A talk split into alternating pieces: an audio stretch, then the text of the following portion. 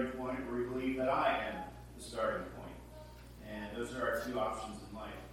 And so um, we, uh, we start with that, but we also see that, of course, God didn't just um, you know, send it down from heaven or dictate everything. He used uh, men, apostles, and prophets to bring us His Word. And, and that's a um, in many ways challenging thing for us to understand how this to be God's word and yet man's word. Makes that claim it's true.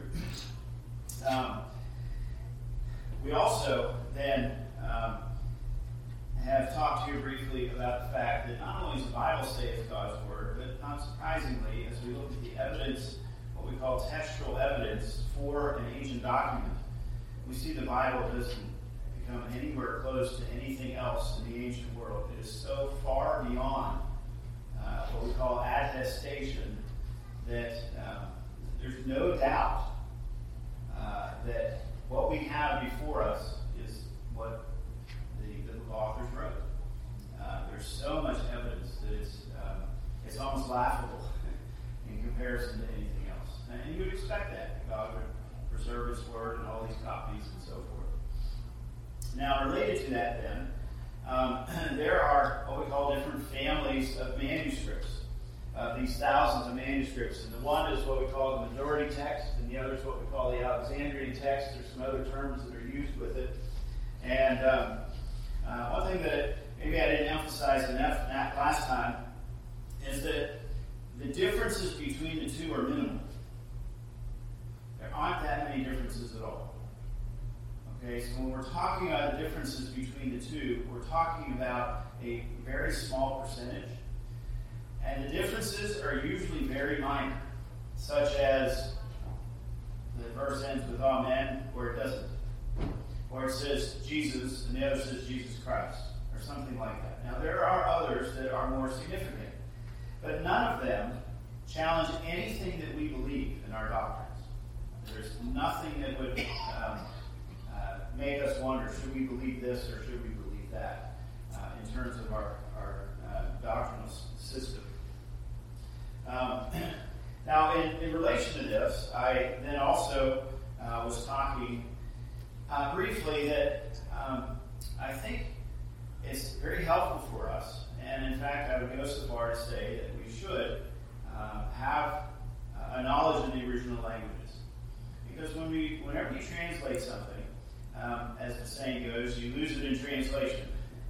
Now, um, maybe that's an overstatement, but there are times where the, the, English or German or Chinese or whatever translating from the Greek or Hebrew is um, maybe obscured a bit. Uh, maybe on a very few occasions you might say it's wrong. Uh, but understanding that original is, is very helpful uh, at minimum in, in uh, our understanding of the scriptures. Yes, sir whenever there's translators like Wycliffe, do they go straight from the Hebrew to the other languages, or do they go from English to the other languages? Um, I think it depends on who it is, uh, but it's my understanding they, they start with the original. Um, I, am I'm, I'm not as familiar with that. I've actually been asked to help with Wycliffe before, and maybe someday I will. Um, and I'll learn more about that, that process. But it's my understanding, yes. Um, there may be some things that they don't,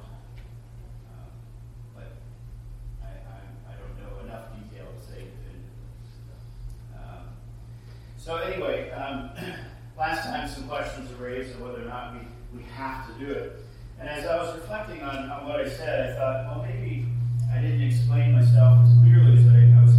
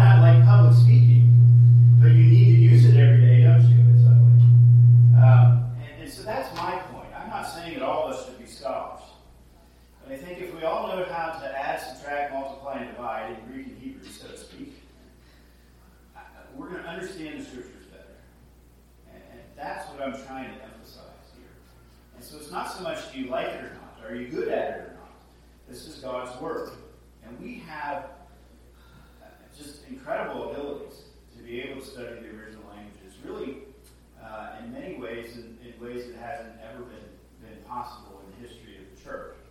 Now, there's certainly been times, especially at the very beginning and, and uh, even um, in the last few hundred years, but in, in many ways we have opportunities that no one else has had in the history of the church. And um, um, God has placed a love in me for His Word, and I just can't imagine doing differently. And not just because I'm a pastor. Uh, so I, Nathaniel, I've taught him Greek and Hebrew, and I'd say he can do, he can add, subtract, multiply, divide in Greek. He's not quite there in Hebrew. Okay? And I'm starting with Anna and even Aileen in all of this. Uh, and I'll continue to do with the rest of the children. So, anyway, that hopefully will explain a little better what I'm, what I'm thinking uh, in, in making comments like this. Um, so, anyway, I want to belabor the point, but I thought maybe a little clarification might be helpful. Um, all right, so then we turn to uh, another topic here, and that is why do we accept the books of the Bible that we do? Okay, why 39 from the Old Testament and 27 from the New? What about the Apocrypha? What about the Gospel of Thomas? Quran. You know, things like that. Why do we say there are 66 books and not others? But why do we accept Esther? Doesn't say God the book at all. Why do we accept James? It seems to contradict Paul. Uh, these are the questions that we are asking. And so I started by saying simply, first of all, in the Old Testament, we accept all 39 books because Jesus did. It's really that simple. And we read from Luke 24 where he talks about the law, the prophets, and the writings. And when he says that, he's referring to those 39 books. The, the Hebrew Old Testament puts them in a different order than what we have in English, but he's referring to those 39 books. And so if Jesus accepted them, including the book of Esther, then we should as well. Um, and so, anyways, that's, that's all we need to say. but we also can say that the apostles reference the Old Testament books. Um, everyone is at least referenced, except maybe the book of Esther. Um, but many of them, of course, quote from these Old Testament books. And so, because the apostles refer to them, this is another reason why we accept these 39 books. Um, and then, thirdly, the early church did not even really consider the Apocrypha as worthy of being included until about 500 AD. So it wasn't like it was a debate very early on. The Muratorian canon uh, was at the end of the second century, and, and they listed the books of the New Testament as being God's Word. Um, there still was some debate over the book of James, and I think it was Second Peter at the time, um, and maybe Jude. There's still some debate over those, but there wasn't any debate over the Apocryphal that was later. So as you, as you listen to what Jesus says, and the apostles, and the early church, we really don't have uh, much debate over the Old Testament. People will, but I, I, don't think there's any need really for it. For the New Testament, uh, it's a little bit different. Obviously, the New Testament was completed after Jesus uh, ascended, and um, John, we believe, probably wrote Revelation about 95 AD, something like that. There's some debate on, on when he wrote. Um, and so, you know, these things are happening. And so, how, how do we accept, or why do we accept 27 books? Why not some of these other ones? Well, we have some criteria that we use here. And let me uh, write these down here a moment.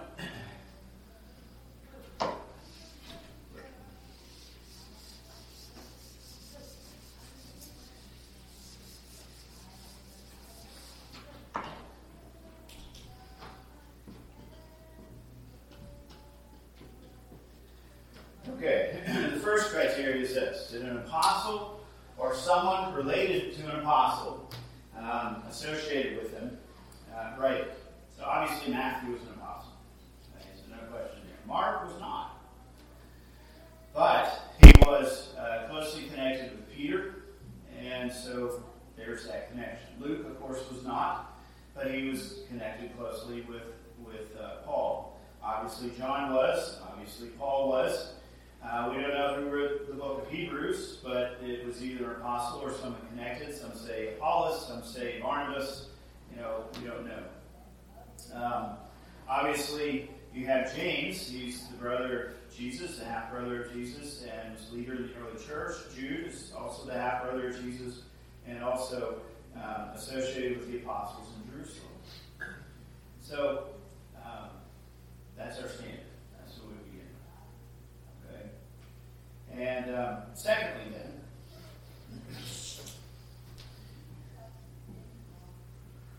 I'll just summarize it this way. The content of the letters needs to be consistent with the rest of the scriptures. And it seems like an obvious point. Uh, if we look at the Apocrypha here, first of all, and say you're to read the book of Judith or uh, one of the books of Maccabees or uh, the long version of Daniel or you know whatever it is, okay? When you read these things, there are parts of it that sound just like the scriptures. But there are other parts that don't. There's something different about them. And it's inconsistent in some way. Um, same can be said for the Gospel of Thomas or this other letter from Peter and so on and so forth that we see in the New Testament, uh, era, after the New Testament era. And um, again, they're, they're just inconsistencies. They don't line up with the rest of the Scriptures. And so that's the second standard. And that, that makes sense. Yes? If that's the second standard, why do we accept James since it seems to contradict Paul? Yes, good question. And that's, that's partly why James took a while to be accepted. It did seem to be in contradiction. Um, but they did accept it, and uh, the reason is what we would say today uh, as well that, that James and Paul are talking about, if you will, two different sides of justification. Uh, they're not contradictions but they're emphasizing a different aspect of justification. Paul obviously is emphasizing uh, the initial declaration. We don't do anything. We just believe on Christ. Uh, but James is saying that faith will demonstrate itself in what we do. And, and that um, justifies in the sense of uh, vindicates or clarifies or something to that effect. Um, and so um, the same can be said for um, the book of Second Peter. Um, there's a lot of Greek terminology in it, and so some people are a little concerned about that. You don't have as many Hebraisms as we would say. Uh, we could say the same thing even about Jude. Uh, there were things in it, especially where he makes reference to one of the apocryphal works. Included that. Um, and so there has been some debate, but after uh, roughly about 100 years after John wrote Revelation, and all the books of the New Testament were accepted as we know them today. Um, and uh, all but, I think it was those three, if I remember correctly, um, were accepted right away. And those were debated for a period of time. Okay. And so that then is the third one. um, let's see, how should I summarize this? Um,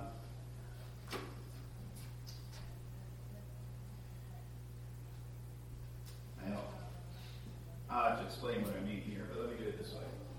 The point is this um, these books were referenced and used from the beginning. Okay? So even though there was debate over the book of James, James very well could have been the very first book in the New Testament written. We're not sure. Um, if not, Mark probably was, the Gospel of Mark. But uh, um, we believe possibly James. But the point is, as you read things later in the first century into the second century, you read things uh, by Polycarp or Ignatius or whatever, and even up to, to Tertullian in roughly 200 AD. You know, they're quoting from these books. They're referencing them. And there's nobody um, debating almost every one of them. There's, there's, there's few, but they're still being used uh, by the church. And, um, and so these are the three criteria that we have used uh, to, to justify the ones we, we do. So as you look at these other ones, then, they, don't uh, they don't pass the test, as it were. So, so we accept these 27. And this is also then why we don't add the Quran or the Book of Mormon and other things. You know, people today will even say, well, God spoke to me. And, you know, they basically treat it as another book of the Bible or something like that. Um, but uh, we don't include that. Let's turn here a moment then to uh, couple passages. Let's turn to 1 Thessalonians chapter 2. There are a couple places here in the New Testament where um, the authors actually make reference to uh, their own works as scripture. So in 1 Thessalonians chapter 2 and verse 13, Paul says this. 1 Thessalonians 2.13 For this reason we also thank God without ceasing, because when you received the word of God which you heard from us, you welcomed it not as the word of men, but as it is in truth the word of God, which also, which also effectively works in you who believe.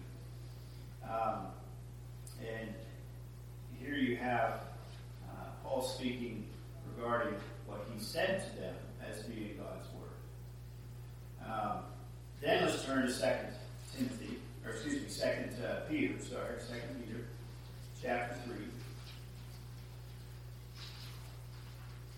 Second Peter 3 and uh, verse 14. Um, 2 Peter 3 14. Therefore, beloved, looking forward to these things, be diligent to be found by him in peace, without spot and blameless. And consider that the long suffering of our Lord is salvation, as also our beloved brother Paul, according to the wisdom given to him, has written to you.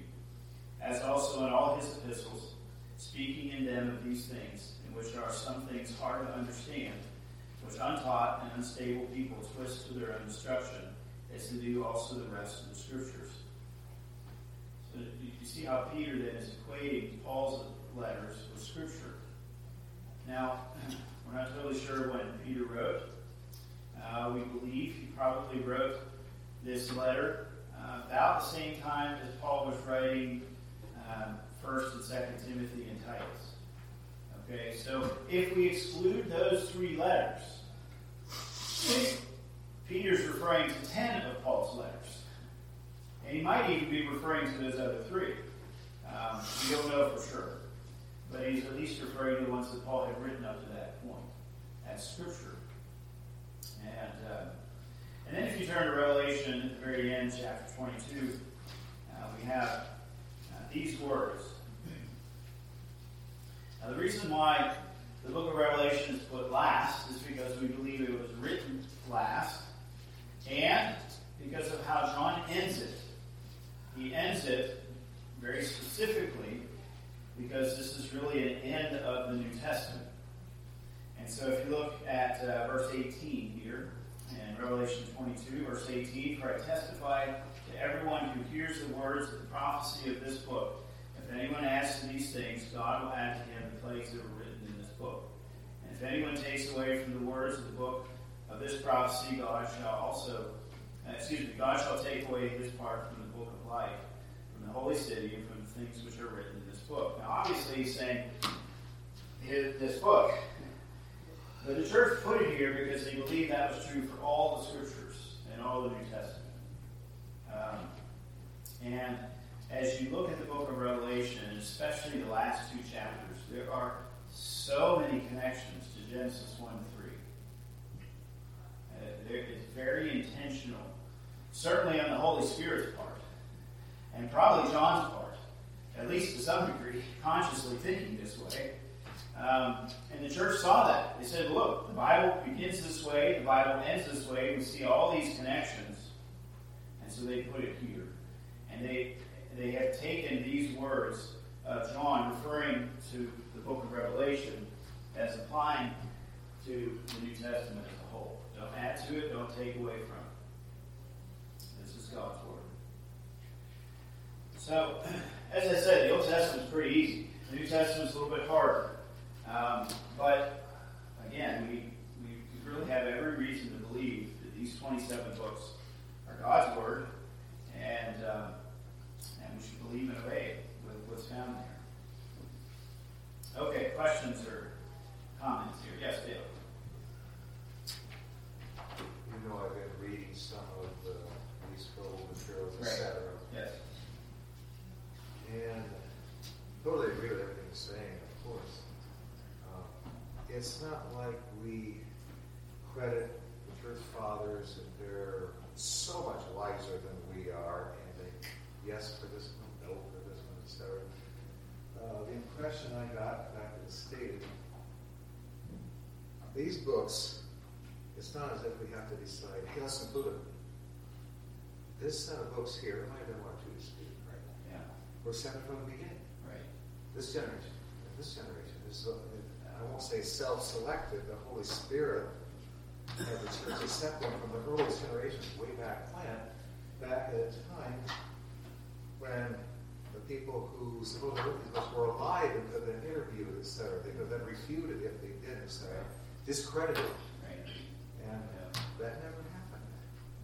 So And- and it's like going just- back further and further. And Yeah. so they were they were books that had always been accepted by the earliest generations after Christ. Right. So they were already in there. It's not like, oh yes, we're all wise, pick this one and not this one. Right. Yeah, they, they were just, can you say rubber stamping? Yeah, confirming what- Already been there. Absolutely. Yeah. And as we just read, Paul saw his own works to be scripture, what he was saying, and then what he was writing. And Peter, uh, we just read, uh, clearly indicates that Paul's were, were seen as scripture. Um, and, and that's, of course, before they died. Really by the end of the first century, there wasn't much debate beyond that. As soon as John's book was written, pretty much everybody accepted all of them. There were some debates on these these few books, but not not greatly. Uh, And there are at least some places in the Apocrypha, I don't have all the examples, I'm not that familiar with it, where the author admits his own weakness. Paul and Peter say, yeah, this is God's word, etc. But the author admits his own weakness, you know. And how is that not word? If any weakness of this document. You know? yeah, that's not true for all of them, but there are some statements. That Yeah. some, yeah. Other uh, comments or questions? Yeah, Joe. Uh, Council Jamnia, you know, that was a Jewish body, wasn't it? I don't recall, Joe. Um, see if you know more about that. I'm not, it's not Thinking like 53 BC, that they accepted the 39 books of the Old Testament as, you know, this has been like 50 some years since I studied that. Yeah, yeah. Well, and we can go back even before that, of course. Um, we can see um, Jeremiah bringing different things, you know, make reference in the scriptures. Obviously, by the time you get to Septuagint, you can see that that pattern. But yeah, there was a, an or something like that somewhere there before Christ. Yeah. Um, but yeah, I don't remember the details of that. Uh, but regardless, Jesus is the one accepting the ones that they had together. Um, he's 39. All right, yeah. The second question I had was, uh, how did the Catholic Church come to accept the Apocrypha? Well, when you start combining Greek and, and uh, thought and biblical thought, you can end up in really strange places. And that started happening in the second century. It happened very early. Uh, and not just Gnosticism. So when you start accepting those things, and you start um, looking for other authorities, then you're much more open to accepting these other things. Um, so by the time you get to about 500, it was kind of an inevitable step because of how they compromised in other things. if you ever have a chance to read Origen, you will wonder if he's a Christian at all. Because of how much non biblical thought he has brought into his interpretation of Scriptures. So. All right, well, let's return then to some of our terminology. We started with this one here inspiration. And um, inspiration, as I said, basically means God has spoken his word through these men. Okay? 2 Timothy 3, okay? all scripture is uh, given by inspiration of God, or is God breathed. 2 Peter chapter 1, okay? it's the Spirit who is, is uh, blown along the, these men to bring us God's word. That's what we mean by inspiration. We don't mean somebody had a bright idea. Okay? So it's that's our point. Now there are other terms that uh, are really necessary for us to understand here in this way. Um, and I'll give you it, then I'm going to kind of backtrack a little bit.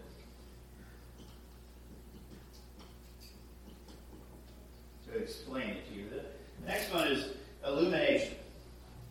Okay? Illumination. We, we have this room illumined by God and by these lights. Right? We, we turn the light bulb on so we can see. That, that's really the meaning here. Um, inspiration is what happened when the Bible was written. Okay, by John and Paul and Matthew and so forth, right? That's when inspiration happened. It doesn't happen today. This is when revelation took place. Illumination is what happens now. The Spirit works in us to help us to see and understand what was inspired. Now, it's important we make this distinction because for about the last hundred years, especially in the mainline denominations, they have not made this distinction. In fact, they would say that revelation and inspiration happens right now. Now, the person who made this very popular is Karl Barth. You may have heard of him. You may have heard of neo orthodoxy or the theology of crisis or something like that. Um, and his views became very common in the mainline churches, especially the mainline Presbyterian church, but, but even beyond that. And he said that this is not God's word until you understand it. It would be funny if it hasn't led to so many problems. okay? But, you know, it, it, it doesn't become God's word to you until the Spirit works in your heart. Now, is he getting onto something that's right? Yes, of course he is. But he is mixing these two together. We need to separate. Okay? This is God's Word, whether I use it as a doorstop or I read it every day. Right? This is God's Word, period. Because God revealed Himself, inspiring these men to write these things down. Whether I believe it or not, whether I understand it or not, it's God's Word. But I need the Holy Spirit to help me to understand it, to turn the light on. Right? 1 Corinthians 1, 1 Corinthians 2, especially, Paul speaks of this. And so we need the illuminating work of the Spirit to help us to understand it. So inspiration happened thousands of years ago. Illumination happens right now when the Spirit is helping me to understand it. Yeah, that's the second one. So be careful. when uh, Nathaniel and I went out to visit Wheaton, we had uh, some open times of conversation with some of the professors.